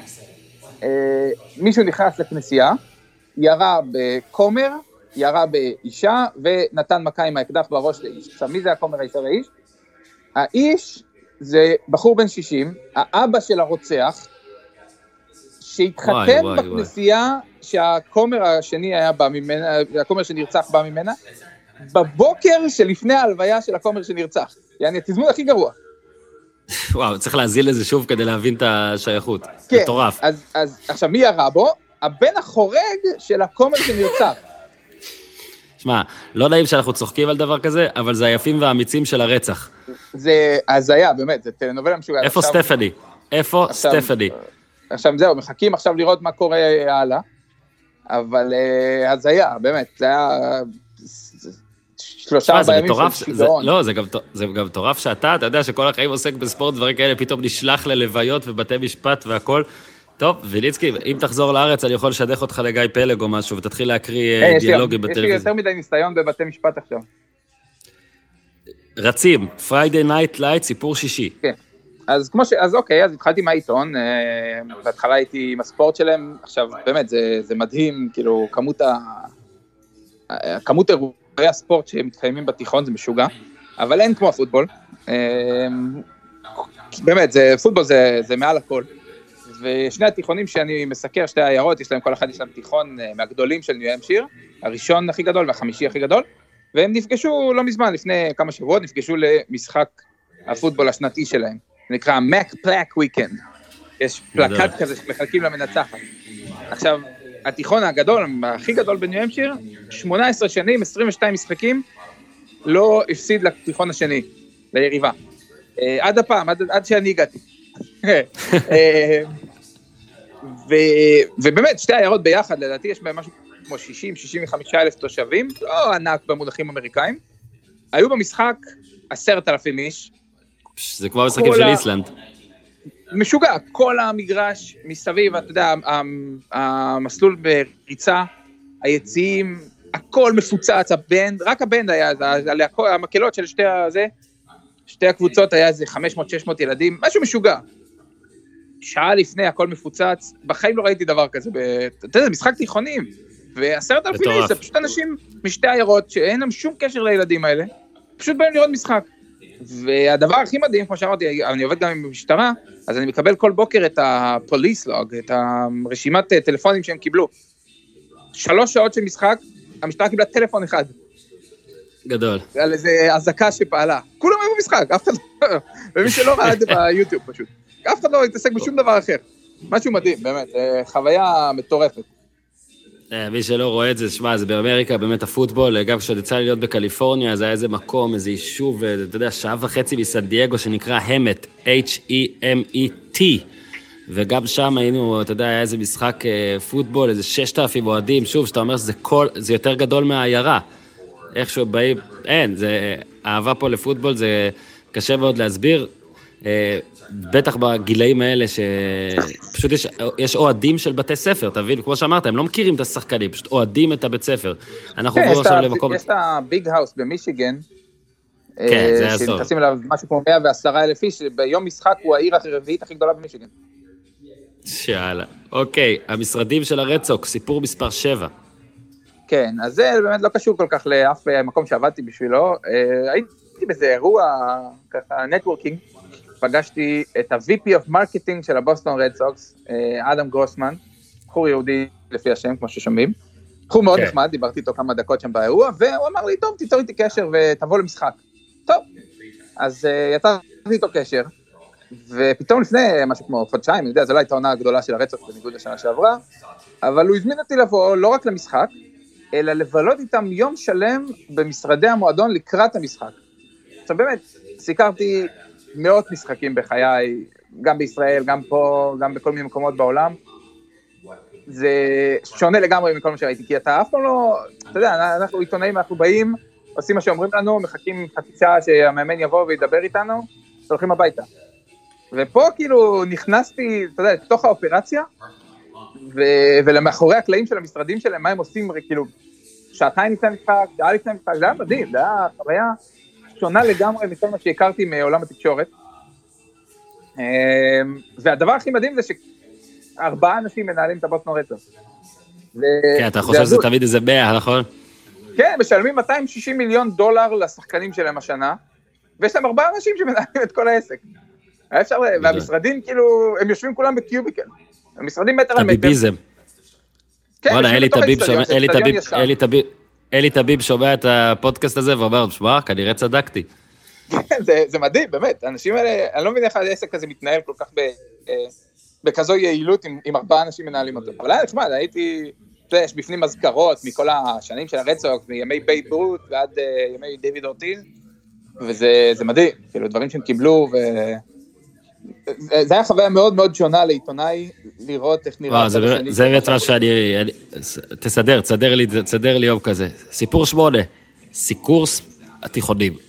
שכבר כן, דיברת אז, על זה, אבל עוד עוד. סיפור. אז, אז דיברתי על הפוטבול, אבל זרקתי גם במילה את זה שכמות הענפים היא משוגעת. אני מסקר את כל הקבוצות, יצא לי לסקר שני תיכונים, משהו כמו 40 קבוצות בסך הכל. לכל, לכל תיכון יש משהו כמו 20 ענפי ספורט, שפועלים בעונות אה, בסתיו עכשיו, שזה מה שאני עושה עכשיו בימים אלה עד שאני עוזב, אה, חורף ואביב. אז יצא לי לעשות עונה אחת מכל אחד. בכל עונה יש 6, 7, 8 קבוצות. זה, זה פשוט משוגע, כמות המשחקים והסדר והארגון מסביב, ל, אתה יודע, לתיכונים, אנחנו לא מדברים פה על משהו, אפילו לא קולג'ים שהם הופכים אחרי זה למקצוענים חלקם, אנחנו מדברים פה על כאילו ילדים ל-15, 16, 17, 18, שאתה נכנס לאתרים ואתה רואה אנשים, מסק... כאילו מלא עיתונאים באים ומסקרים את המשחקים, ו... ואתה רואה אה, את כל הסטטיסטיקות שאתה צריך, יש לך בתוך האתר, ואתה, אתה יודע, אני, כאילו, אנחנו באים מישראל, אני יודע מה אני קיבלתי בתיכון, אני יודע מה, מה היה לי, איזה אפשרויות ספורטיביות היו בתיכון שלי, וזה לא דומה לשום דבר שאתה מכיר. תספ- תספר רגע שבתיכון היית מינימום אביחי ידין בכפר סבא. אה, אני שיחקתי עם אביחי ידין בכפר סבא, עד כיתה ג', נראה לי, ד'. אה, עוד לא בתיכון אפילו. כשפערי הרמות הפרידו בינינו, כן, אחרי זה שיחקתי קצת בפועל כפר סבא עד אה, כיוון התיכון, אה, לפני שגיליתי את השווארמה. אה, אה, אבל אה, לא, בסדר, שיחקתי קצת אה, ספורט, אבל, ויש קבוצות בישראל, הפועל כפר סבא, כאילו, יש קבוצות ללכת לשחק בהן, אבל התיכון, הם, הם מסיימים את הלימודים בשתיים, שלוש כמו תיכוניסטים, וישר הולכים לאולם. עכשיו, לפני, בדיוק סיפרתי לאחי הקטן, לפני שבוע הלכתי לסקר איזה משחק, אמרו לי, כן, תלך למגרש 24. עכשיו, אתה אומר כאילו, 24 מגרשים. בתיכון, זה, זה מטורף. אתה יודע, אתה רואה את ממש. אה, קריית שלום, בלי לזלזל חלילה, כן, אתה רואה את קריית אם, שלום. אם, זה- אם לזלזל, אם. לא, כן, זה ארבעה מגרשים, זה, זה, זה כן. מדהים, 24 מיץ'- משחקים. באמת. מיץ' גולד, מיץ' גולדהר, אגב, זה הדבר שהכי מפריע לו, ש, שכן וצריך לזלזל בקריית שלום. זה מה כי הוא שמפריע לו. מכיר, כי הוא יודע מה יש פה, כן, הוא, כן. הוא בא מפה מהתרבות הזאת. אני, אני, יכול להגיד. לך ש, אני יכול להגיד לך שאח שלי אה, הרי נשוי לאמריקאית, בגלל זה הוא גם עבר לגור פה, אה, והייתה תקופה שהם גרו בארץ, ואנחנו הרי כ, כ, היינו מנויים להפועל נהריה פעם, גרנו בצפון, ועוד מדי פעם הולכים, היינו הולכים למשחקים. וכשהם היו לפני, זה בטח היה כבר יותר מעשר שנים, היה משחק של נהריה באירופה. והיא באה גם, וזה, שוב, זה האולם בעין שרה, מי שקצת עוקב אחרי ליגת העל בכדורסל, האולם בעין שרה הוא, הוא חדש, יחסית, תבין, לשאר האולמות בארץ. והיא אמרה שהאולם בתיכון שלה היה הרבה יותר מרשים. כאילו, כן, היא חשבה, כן, היא לא- בהחלט. היא לא האמינה, היא חשבה- היא חשבה שזה זה אולם חלופי, או משהו כזה, זה היה הדבר כאילו הכי חדש בארץ. אתה מבין? כן, שמע, אוקיי, בוא ב- נ- בשנה שאני פה, השקיעו מיליון דולר בפרקט חדש באולם של הכדורסל, כן, כן. של אחד התיכונים. תקשיב, איפה שאח שלי, איפה שאח מיליון שלי- דולר ב- בטרף, כן, ועכשיו בונים עוד מגרש. עכשיו באמת, כן, דבר, דבר. לא, אני אומר, הדברים הכי מוזרים שעשיתי, אה, קודם כל נסעתי לתחרות גמר state של, גמר state של ניו המפשיר, בדארטמוט קולג', שהוא מאוד מפורסם, דארטמוט, שזה באמת בקיבינימט, זה משהו כמו שעתיים וחצי נסיעה מהבית שלי. אה, מלא אנשים מכל ניו המפשיר, משהו מדהים, באמת, תחרות אתלטיקה של division 1, של התיכון, אבל זה היה בקיבינימט, וזה היה ביום של הסופרבול, אז נסעתי וחזרתי, זה היה יום משוגע. אה, אני אני יכול להגיד לך שה... כן, כן, לא, אני אומר, הדבר השני? שרציתי להגיד זה, הענף ספורט הכי מוזר שסיקרתי מכולם, בפער גדול, זה לקרוס, שאני באמת לא מצליח להבין את הענף הזה. שחקנים עולים למגרש, עומדים בהגנה, אם קבוצה אחת יותר טובה מהשנייה, אז 90% מהזמן הכדור בהתקפה שלה, ושלושה שחקנים מכל קבוצה, פשוט עומדים במגרש בצד השני ולא יכולים לעשות כלום, מסתכלים על המשחק. זה, לא, לא הצלחתי להבין מה האמריקאים כל כך מתחברים, אבל אולי, אה, אולי זה רק אני, והייתי בהרבה מאוד משחקים של. טוב, וכל כל, כל מה שעשינו עד עכשיו הוא רק הקדמה לבוא נדבר על מכות. אז יש לך עכשיו שני סיפורי מכות. כן, אז אה, נסיים את הטופ 10 שלי בשני סיפורי האבקות. אז, אה, אז כמו שאמרתי, הייתי בשלל ענפי ספורט פה בתיכונים. אה, וכמו שאמרתי גם, הם לוקחים הכל בשיא הרצינות, סטטיסטיקות, אה, לוזים, תוצאות וזה. אחד השבועות הראשונים שלי בעבודה, אני נוסע למנצ'סטר, ניו המשיר, שזה בערך עוד חצי שעה צפונה מאיפה שאני כבר עובד. עכשיו, אנחנו מדברים על דצמבר, 12 בדצמבר, הסתכלתי גם לבדוק מה היה זה, כפור פסיכי בחוץ, אתה יודע, ניו המשיר בדצמבר זה לא בדיוק אה, המקום הכי נעים בעולם, משהו כמו מינוס 20 מעלות לדעתי בחוץ. שלג, לא יודע איך למה נסעתי, הייתי פשוט תמים ו- וזה, הייתי בשבועות הראשונים בעבודה, היום אני בחיים לא נוסע לדבר כזה. הגעתי לשם, מנצ'סטר ממוריאל בתיכון, נגד התיכון שאני מסקר, שהוא אחד החזקים במדינה. ואני מגיע איזה חצי שעה לפני, כי אני גם, אתה יודע, אני עיתונאי, אני, יש לי קודים של עבודה, אני מגיע בזמן, וזה, מסתכל על החימום, רואה את שתי הילדים, שתי הקבוצות, רצים מסביב למזרן להיאבקות, אנחנו מדברים על היאבקות אה, יווני-רומי כזה, מה שהם מכירים, מהאולימפיאדות. גוצ'ה. הילדים רצים מסביב, מסביב למזרן, וזה, חצי שעה של חימום. מתחיל האירוע עצמו, שבע בערב, עומדים אחד מול השני, לוחצים ידיים, מתחיל הקרבות, היו, ספרתי, היו תשעה קרבות, בסך הכל, באותו ערב.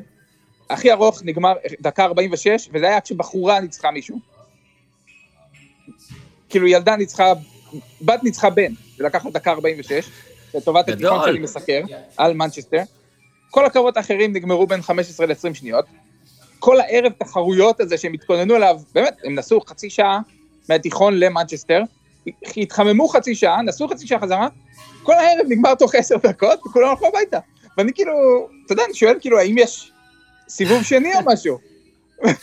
נסעתי קיבינימט בשביל עשר דקות. ואתה. ואתה רואה את הרצינות שהם מתייחסים לחימום ולזה, והמאמן אומר לי, כן, אנחנו מתייחסים לכל זה בהתאם, כי אנחנו לא רוצים להשפיל אותם. כאילו, זה, זה, זה לא היה ערב, זה, זה, זה הרגע שהבנתי, זה היה אחד הימים הראשונים שלי בעבודה, זה הרגע שהבנתי שזה הרבה יותר בשביל ערכים מאשר בשביל הספורט, בשבילם. אתה יודע, זה חינוך. הם כל המאמנים, או רוב המאמנים הם גם מורים בבית ספר, והם מנצלים את זה כאקט חינוכי. ללמד את הילדים שלהם להתייחס ברצינות כשהם מפרקים מישהו ב-15 שניות. וואי, יפה. וזה יפה. כאילו, זה כל, זה אמריקה בשבילך, הספורט האמריקאי, גם נאיביות וגם יופי באותו זמן. בוא נעבור למכות מזויפות. כן. לכאורה, לכאורה. אמרתי למקום האחרון את הדבר הכי הזוי שהייתי בו. אה, אז באמת, בארצות הברית, מי שגר פה וזה, יודע שיש אלפי אירועי התרמה, כל, כל דבר הוא fundraiser. כל דבר. פעם בשבוע אני מסקר לעיתון fundraiser כזה או אחר, ל good cause. אה, אז אחד, אחד הזמנות שקיבלתי מהתיכון שאני מסקר, זה לבוא למה שנקרא אסטרומאניה, כן, פינקרטון אסטרו, זה השם של התיכון, אה, זה על שם, אה, אה, איך קוראים נקרא, אה, נו, שפרד, האסטרונאוט הראשון שלמד שם בתיכון, אז הם נקראים האסטרוס. וקיבלתי הזמנה לבוא לאסטרומניה, אירועי האבקות. עכשיו, אני- אמרו לי wrestling, אמרתי סבבה, זה בטח כמו ה wrestling הזה שעכשיו דיברתי עליו. אני נכנס לאולם, יום שבת בערב, משהו כמו 100-150 איש יושבים בכיסאות מסביב לזירה, כמו WWF. עכשיו. כבר, כבר תפסתי לא מוכן. עכשיו, אתה יודע, זה כולם כזה אמריקאים אסלים, לא, לא ניו יורקרים. מסתבר שזה היה אירוע של Ring of Honor, שזה אחד ה... מה שנקרא, כן, אחד כן. מה- מהליגות הקטנות, אבל מוכרת. אה, שבוע אחרי שהם היו בתיכון, הם. היו במדיסון סקוויר גרדן באירוע. וואו. אה, כן, ושני אה, שני, שני משתתפים למדו בתיכון, אז הביאו אותם לעשות fundraiser, לאסוף כסף למסיבת סיום של התיכוניסטים. אז. זירה, 150 איש מסביב, שיכורים לגמרי, מסביבם אה, כזה בוס, אה, תחנות של המתאבקים חותמים על merchandise במלא כסף, אתה יודע, תמונה באיזה 30 דולר, ואנשים מכירים יואו. את כל קווי העלילה, עולים כאילו, עולים איזה שניים להילחם, ואנשים ממש בעניין, כאילו הם ראו WWF אתמול את Monday Night Raw. מה, אומרים שזה האוהדים הכי טובים. של ההאבקות. כן, עכשיו אני עם התעודת עיתונאי, העיתונאי היחיד שמסקר את הדבר הזה, אבל אתה יודע, כל פעם כאילו צברתי עוד קצת אומץ, אז, אז בהתחלה עמדתי מאחורה והסתכלתי בשקט, ואז הלכתי לשבת בכיסאות עם כולם, אמרתי, טוב, אני התעודת עיתונאי, הלכתי, נעמדתי ליד הזירה, אתה יודע, ב-WWF אתה רואה תמיד את הצלמים שעומדים כזה מתחת, מתחת לחבלים ומצלמים, כן, כן, כן. הייתי ככה, אני כאילו, עוד שנייה מישהו הביא. שם פיצוץ. זה היה, עכשיו אני כאילו, וכל הזמן אני אומר לעצמי, באמת, אם אני בן החמש הייתי יכול לעשות את זה, זה היה הדבר הכי טוב שיכול לקרות לי בחיים. וואי, וואי. שמע, זה היה. מדהים, באמת, והם עפים וקופצים, ואתה יודע, מוציאים כיסא מתחת לזירה, מדהים, משוגע. המאזין, המאזין גצל, אה, חבר יקר, מת שנעשה פרקים, יותר פרקים על WWE, תשמע, אפשר להביא אותך לגבי ריגו וולר. אגב, שאלה, אה, אתה יודע איך קוראים למתאבק הכי מתאים לאירועי צדקה? לא? פאנדרייזר המון. גיזם, אני רוצה פה, אני רוצ- אני רוצה פה תופים, סטגדיש. אני רוצה סטגדיש פה. אני רוצה סטגדיש. לפני, לפני ש... כן, אנשים, זהו, אנשים סגרו, ניתקו, תאונות, תאונות ברחבי ישראל, דיווחים על תאונות, הרבה תאונות. אה, זהו, שלושה דברים לסיום, אני רואה, אה, יש לנו, נכון? כן, בונוסים בקצרה. קטנים, אז באמת, כן. באמת אני מואשם הרבה. פעמים בטוויטר, בזה שאני מנחוס, אה, ואני לא יכול להכחיש, זה נכון. זה אז נכון. באמת היו פה שלושה ספורטאים ישראלים שיצא לי ללכת לעשות עליהם אה, איזשהו אייטם, ושלושתם, לא, ההמשך שלהם לא היה מזהיר במיוחד אחרי זה. אה, קודם כל, בפברואר 2018, קצת אחרי שנחתנו פה, ערוץ הספורט שלחו אותי לוושינגטון וניו יורק בעקבות כספי והווריירס, שבאמת הווריירס זה, זה, זה נושא לזמן אחר, זה קרקס. היה שם דורנט וסטף וזה, והפתיחות שלהם לתקשורת היא מדהימה.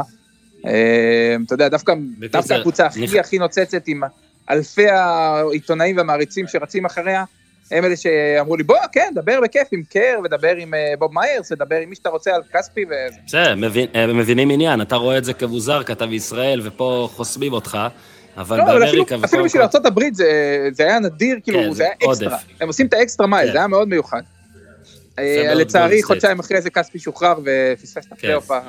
כן. זה אוקיי, היה- חתכת את כספי, נאחס. מספר 1, חתכת את כספי, נאחס 2, אחר כך הלכתי אה, לעשות אייטם על קני סייף, ששיחק בפוקסבורו עם סינסנטי אה, FC, FC סינסנטי. אוקיי, שיחק נגד ניו אינגלנד רבולושן בפוקסבורו, אצטדיון של הפטריוטס. ביום שישראל? ניצחה 4-2 את אוסטריה. או, כן, אז, אה, אז עוד שאלתי אותו איפה הוא היה מעדיף להיות וזה, והוא היה מעולה, הוא נתן בישול, ואחרי זה נתן גול, והיה ממש מעולה, זה המשחק השני שלו, ואז התחלף המאמן, אה, זה שלושה משחקים אחרי זה, כי הם לא הפסיקו להפסיד. התחלף המאמן, המאמן? שלו נתן לו שנייה, לא שם אותו בסגל עד סוף העונה, שנגמרה בדיוק עכשיו, וגו- וגולת הכותרת, תחכו, גולת הכותרת, דבר. וגולת הכותרת, אה, ליברפול נגד סביליה בפנוויי פארק, לפני חודשיים, שלושה, משחק חגיגי, אה, כמובן הבעלים של ליברפול הוא הבעלים של הרד סוקס, אז עושים שיתופי פעולה. ואני מגיע יום לפני המשחק אה, לדבר קצת עם יורגן קלופ והחבר'ה ועם מונס דבור, שהיה מאוד נחמד וישב איתי ביציע של פנוויי פארק ונותן לי ריאיון מאוד אופטימי וזה, ואני, זה, אני אומר כאילו, והוא, והוא גם עלה למשחק, הוא היה לא רע כשזה, ונתן גול יומיים לפני זה נגד דאלאס, ואני אומר יאללה, מעולה. וכמובן שכולנו יודעים אה, את הקשיים של מונס עד עכשיו, בתקווה שהוא ישחק. גדול, גדול. אה, אני לא יכול להכחיש, לא יכול להכחיש שלא ביקשתי ממנו לחזור למכבי אם הוא לא משחק, אז אה, אם אם זה כבר יוצא, אז אה, יאללה, למה לא? וד- ודבר אחרון, בזמן שהאנליסט שלנו כבר מתחמם על הקווים, כן. פיטרת, פיטרת. לא רק כן, נכנסת, גם כן. פיטרת. אז כמו שדיברנו קודם, עשיתי הרבה עבודת אה, חדשות פה מעבר לזה, וזה גם, אתה יודע, אם מישהו הקשיב לנו מההתחלה ועד הסוף, ורוצה להעסיק אותי. במקרה, אז שידע שאני לא רק איש ספורט. כן, קודם כל תודה, אבל שידע שאני לא רק איש ספורט, עשיתי פה אה, הרבה עבודת אה, תחקירים וחדשות, אה, באמת חשבתי כמה, הצלחתי לחשוב כמה שחיתויות בעיירה, המנומנמת שאני עובד בה, שכמובן, אתה יודע, כמו כל עיירה. מנומנמת, אה, אני מחכה, אנשים עושים מה שהם רוצים. תשמע, יש כבוד לפודקאסט הזה, אבל אני עדיין מחכה לסרט עליך ביוטיוב. כן, אז לא, באמת, אה, היו לי לפחות איזה שלושה ארבעה תחקירים מאוד גדולים, שהכי הכי גדול בהם שבהם היה, יש איזה אירוע בעיירה, כמו כל אה, עיירה קטנה ונחמדה. פעם, כל קיץ הם עושים שבוע שנקרא Old Home Day, זה אירוע כזה ממש ענק, עם אה, דוכנים ו- ומלא אירועים ומשחק סופטבול בין השוטרים לגנבים, סתם, לא, בין השוטרים למ- למכבי אש. אה, והכי הכי גדול זה יש מצעד שניו המפשיר, מי שלא יודע, זה המדינה הראשונה שמצביעים בה בארצות הברית בבחירות. אז כל המועמדים הדמוקרטיים באו וצועדים וממש חוויה, משהו מטורף. אבל אה, מישהי שניהלה את העסק הזה ב-20 שנים האחרונות, אה, לא ממש... אה, עשתה מה שהיא רצתה עם הכסף ולא שאלה יותר מדי שאלות וזה. בקיצור, שלושה חודשים עבדתי על תחקיר ענק עליה, על, ה, על הוועדה שהיא ניהלה ועליה, ופרסמנו את זה שבוע לפני אה, החגיגות, יעני עצם בגרון, והיא ראתה אותי בחגיגות, שכמובן הלכתי לסקר אותם, רצתה להרוג אותי. הראש העיר, וואי. שהוא חבר טוב שלה, פשוט צרח עליי, שאיך אתה עושה דבר כזה וזה וזה, אבל אה, שלשום הייתה הפגישה הראשונה של הוועדה אחרי החגיגות, שהיו לפני חודש וחצי, והבחורה הודיעה שהיא מתפטרת אחרי 20 שנה בתפקיד, אז כנראה שמשהו בכל זאת. הצלחתי להזיז. כן, אני משאיר לגאסי טוב, לפחות לעצמי. אה, אתה אומר, אם זהו, אני לא טס, אף אחד לא טס. מתפטרת. וחשפתי שחיתויות. בסדר? וואי, שמע, מטורף. ויליצקי, אני מחכה לספר, אני מחכה ליוטיוב.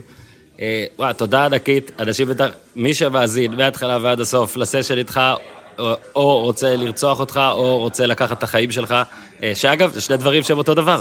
אז אה, וואי, אני מחכה שנתראה, בארץ, ואז גם תבוא על בסיס קצת יותר קבוע, לדבר גם פוטבול, לדבר כל מיני דברים. זהו, ב... כן, זהו. אז תודה רבה, עידן ויליצקי. מזכיר, הבחור חוזר, אז uh, מי שרוצה שכל הטוב הזה יהיה שלו מוזמן, אבל אל תתלהבו יותר מדי. Uh, ומזכיר, uh, כמו בכל דבר בפודקאסט הזה, כי הכל חייב להיות uh, ישר.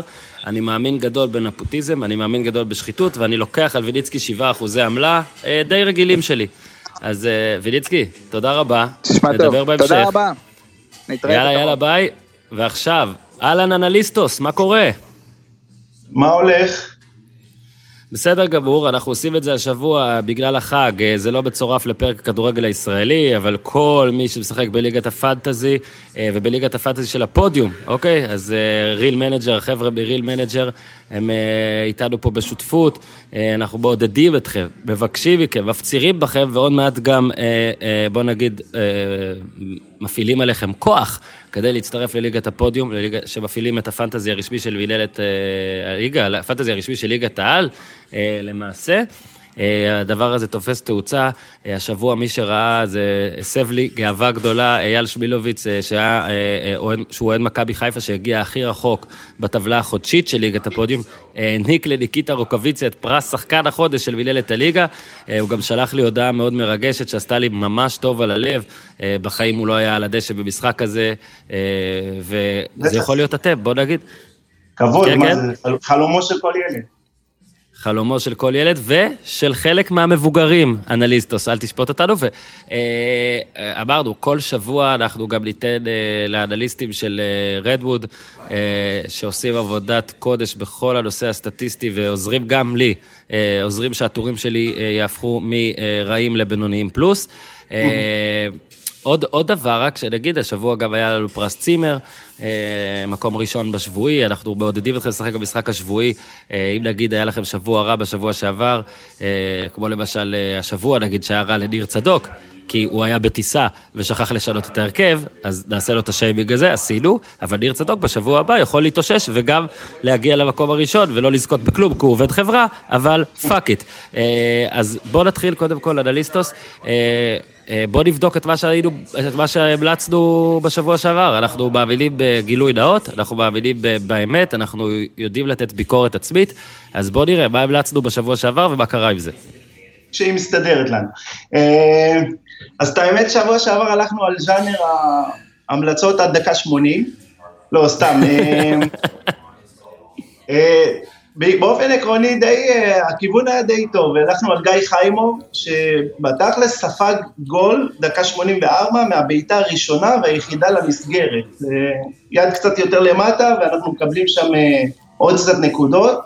ועל הספסל שמנו את איתמר ישראלי, שהוא גם קיבל שני גולים מאוחרים, 86 ו-90 במהפך של הפועל.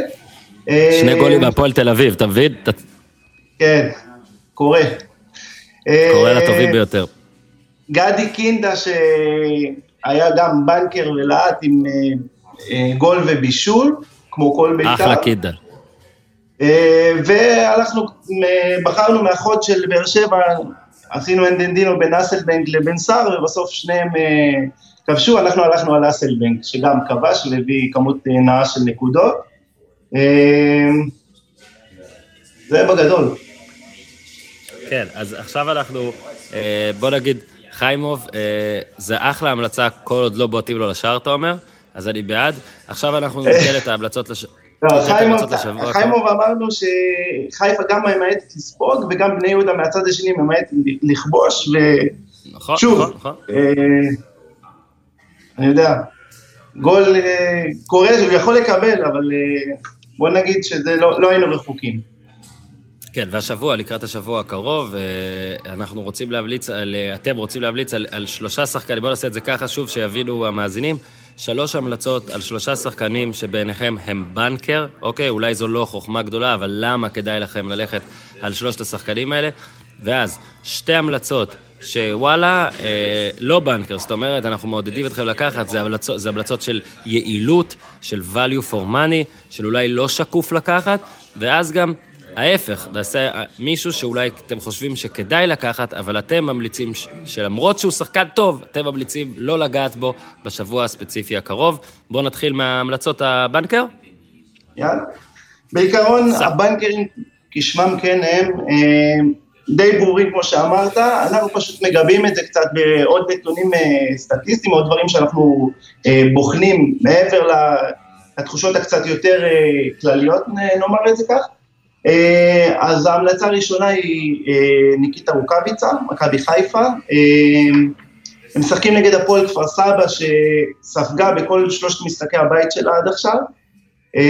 רוקאביצה בעצמו מעורב בהכי הרבה גולים בצורה ישירה העונה, שזה שבעה סך הכל, ובמחזור האחרון הוא לא כבש, והעונה לא היו לו שני מחזורים. רצופים שבהם הוא לא כבש. נראה לנו... ילד טוב לכיתה. כן. גם לא שחקן חודש, ספטמבר, כמו שאמרת. יאללה, ניקיטה, אה, הימור שלי למלך השערים עוד בתחילת העונה, בקיץ, אה, בהרכב שלי כל שבוע, בניגוד לקינדה אותו לא הוצאתי. המלצה מספר 2. אל תשכח לאמן אותו. אה, המלצה נכון. מספר 2, גם שחקן בולט, בשבוע האחרון הביא, אני חושב, הכי הרבה נקודות, שחקן הגנה, אנטואן קונט. אה, זה שחקן ההגנה שמאיים הכי הרבה על השער בליגה, אה, שמקבלים על זה 6 נקודות לאיום. אה, נגד בני יהודה, שוב, שום דבר לא מובטח, אבל סבירות אה, יחסית גבוהה שהם יצליחו אה, לא לספוג בעיטה. אה, נראה לנו שוב, המלצה עם פוטנציאל נקודות אה, גבוה. כן, רק נזכיר שבני יהודה גם נתנה חמישייה בעונה שעברה לביתר, זאת הייתה עונה ביתר אחרת. אבל אני אגיד לך, קוד, זו בחירה יפה גם בשבוע שעבר. אני קצת פחדתי, למרות זאת נס ציונה, שההגנה של ביתר אולי עדיין מעורערת, אבל חשוב להגיד, ואמרנו את זה גם בפודקאסט, אה, בפרק על הכדורגל הישראלי, להוציא את המשחק הביתי מול מכבי תל אביב, שבאמת הידרדר להם מהמדרגות, אוקיי, עם הבעיטה החופשית אה, סמוך למחצית. ביתר, ארבעה מחמישה משחקים אחרונים לא סופגת, אוקיי? גם כובשת הרבה, אבל גם לא סופגת. השתפכו גם בצד ההגנתי וגם בצד התקפי מאוד. כן, כן, אחלה קוד. אני איתך, דבר, המלצה שלישית. שלישית, אה, לוסיו, אה, לא מהפן הזה של אה, הבנקר השבועי נגד אה, נס ציונה, אלא בקטע של, אה, הוא מעורב השנה ב-50% מהשערים של חדרה, שלושה שערים ושני בישולים. אה, אולי כן נס ציונה. ספגו הכי הרבה 15, מאמין שחדרה יצליחו ל- להבקיע, וסיכוי גבוה שנוש יהיה מעורב בשער. אם כן, מבחינה של הוא גם בישול, לא- או הוא גם- הפתעה. והוא גם לא הכי יקר, הוא גם לא הכי יקר, הוא לא בטופ טיר של כן. הכסף. כן, למרות שבבנקרים אנחנו פחות מסתכלים על אה, מחירים. מחירים אנחנו... לא, אני אומר, כן, אבל אני אומר, כשאתה ממליץ ממליץ נגיד על רוקאביצה, כן. אז אנשים אומרים, טוב, סבבה, אז הוא לוקח לי גם הרבה כסף על חשבון מישהו אחר, לוסיו זה אחלה בחירה, אה, אמת. ואני פורמלי. אה, בוא נלך למישהו שעכשיו אה, עדיף לא לגעת, מישהו טוב, אבל אה, לא השבוע לגעת. עדיף לא... ל- כן, אז אה, בלא לגעת אה, לקחנו דווקא מישהו אחר מביתר ירושלים, אה, את עלי מוחמד. אה, לפ- לפי מה שאנחנו רואים, הפופולריות שלו יחסית גבוהה בבחירות של, ה, של הנבחרות בליגה. אה, הוא בישל עכשיו שני שערים, שני מחזורים ברצף, שזה יחסית נדיר בשבילו. עונה שעברה הוא סיים את כל העונה עם אה, בישול אחד בלבד. אה, מה שכן, שני הבישולים האלו הגיעו במתפרצות. אני מאמין שנגד בני יהודה הם פחות יצליחו לצאת למתפרצות, ושיש סיכוי שלזמן הקרוב הוא סיים את מכסת הבישולים שלו. אז uh, הלכנו על עלי מוחמד בלא לגעת, כי גם העלות שלו יחסית גבוהה, והסיכוי שלו לקחת הרבה נקודות בעינינו הוא נמוך. אוקיי, אוקיי, לא לגעת בעלי מוחמד, אה, שינסה לענות לך על המגרש אה, במחזור הקרוב, ועכשיו.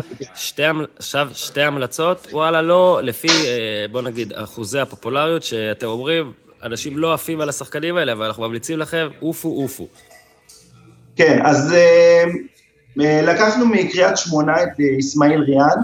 אה, הוא מעורב בארבע מתוך שבעת השערים של אה, קריית שמונה, אה, גול ושלושה בישולים, שבשלושה מחזורים האחרונים הוא היה מעורב בגול אחד בכל אה, משחק לפחות. אה, יש שם חילופי מאמן, אני לא יודע איך זה ישפיע, אבל אה, אסמאעיל ריאן הוא בחירה לא רעה, גם מבחינת מחיר.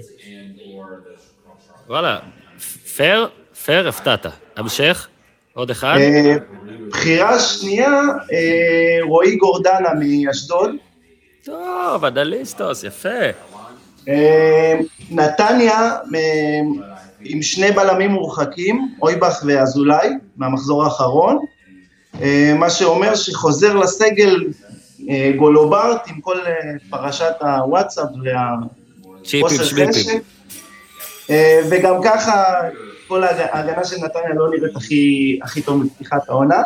אה, גורדנה מרבה, מרבה לאיים ל, אה, על השער, 16 איומים העונה. אה, נראה לנו שבחירה יכולה להיות נחמדה.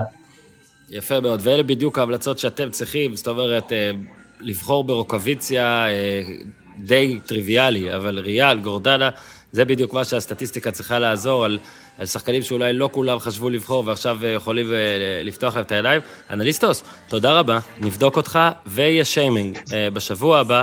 תמסור דש לכולם שם ברדווד, תמשיכו לאסוף לנו את המספרים. תמשיכו. כן, כן, כן.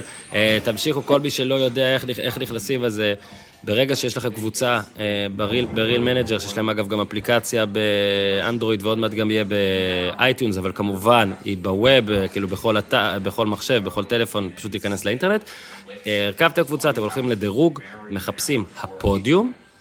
ומצטרפים, לא צריך לאשר אתכם, לא צריך, אתם פשוט מצטרפים. אנשים שלחו לי בשבוע שעבר, אני לא מצליח, פה שם.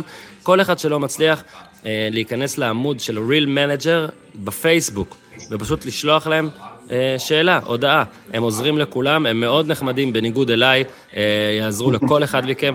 אז אה, אנליסטוס, שיהיה המשך שבוע טוב, שיהיה סופש נעים אפילו. אה, דש לכל החבר'ה. ברדווד. אני חוזר עוד שבוע וחצי ואני אבוא להתנחל אצלכם. יאללה, בכיף. יאללה, ביי ביי. ביי.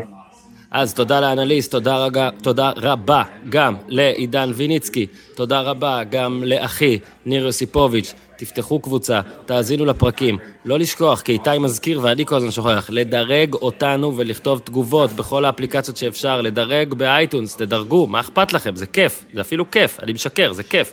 עד כאן להפעם, שיהיה סופה נעים. גיזם, תודה רבה לך, ביי ביי, תעשו טוב.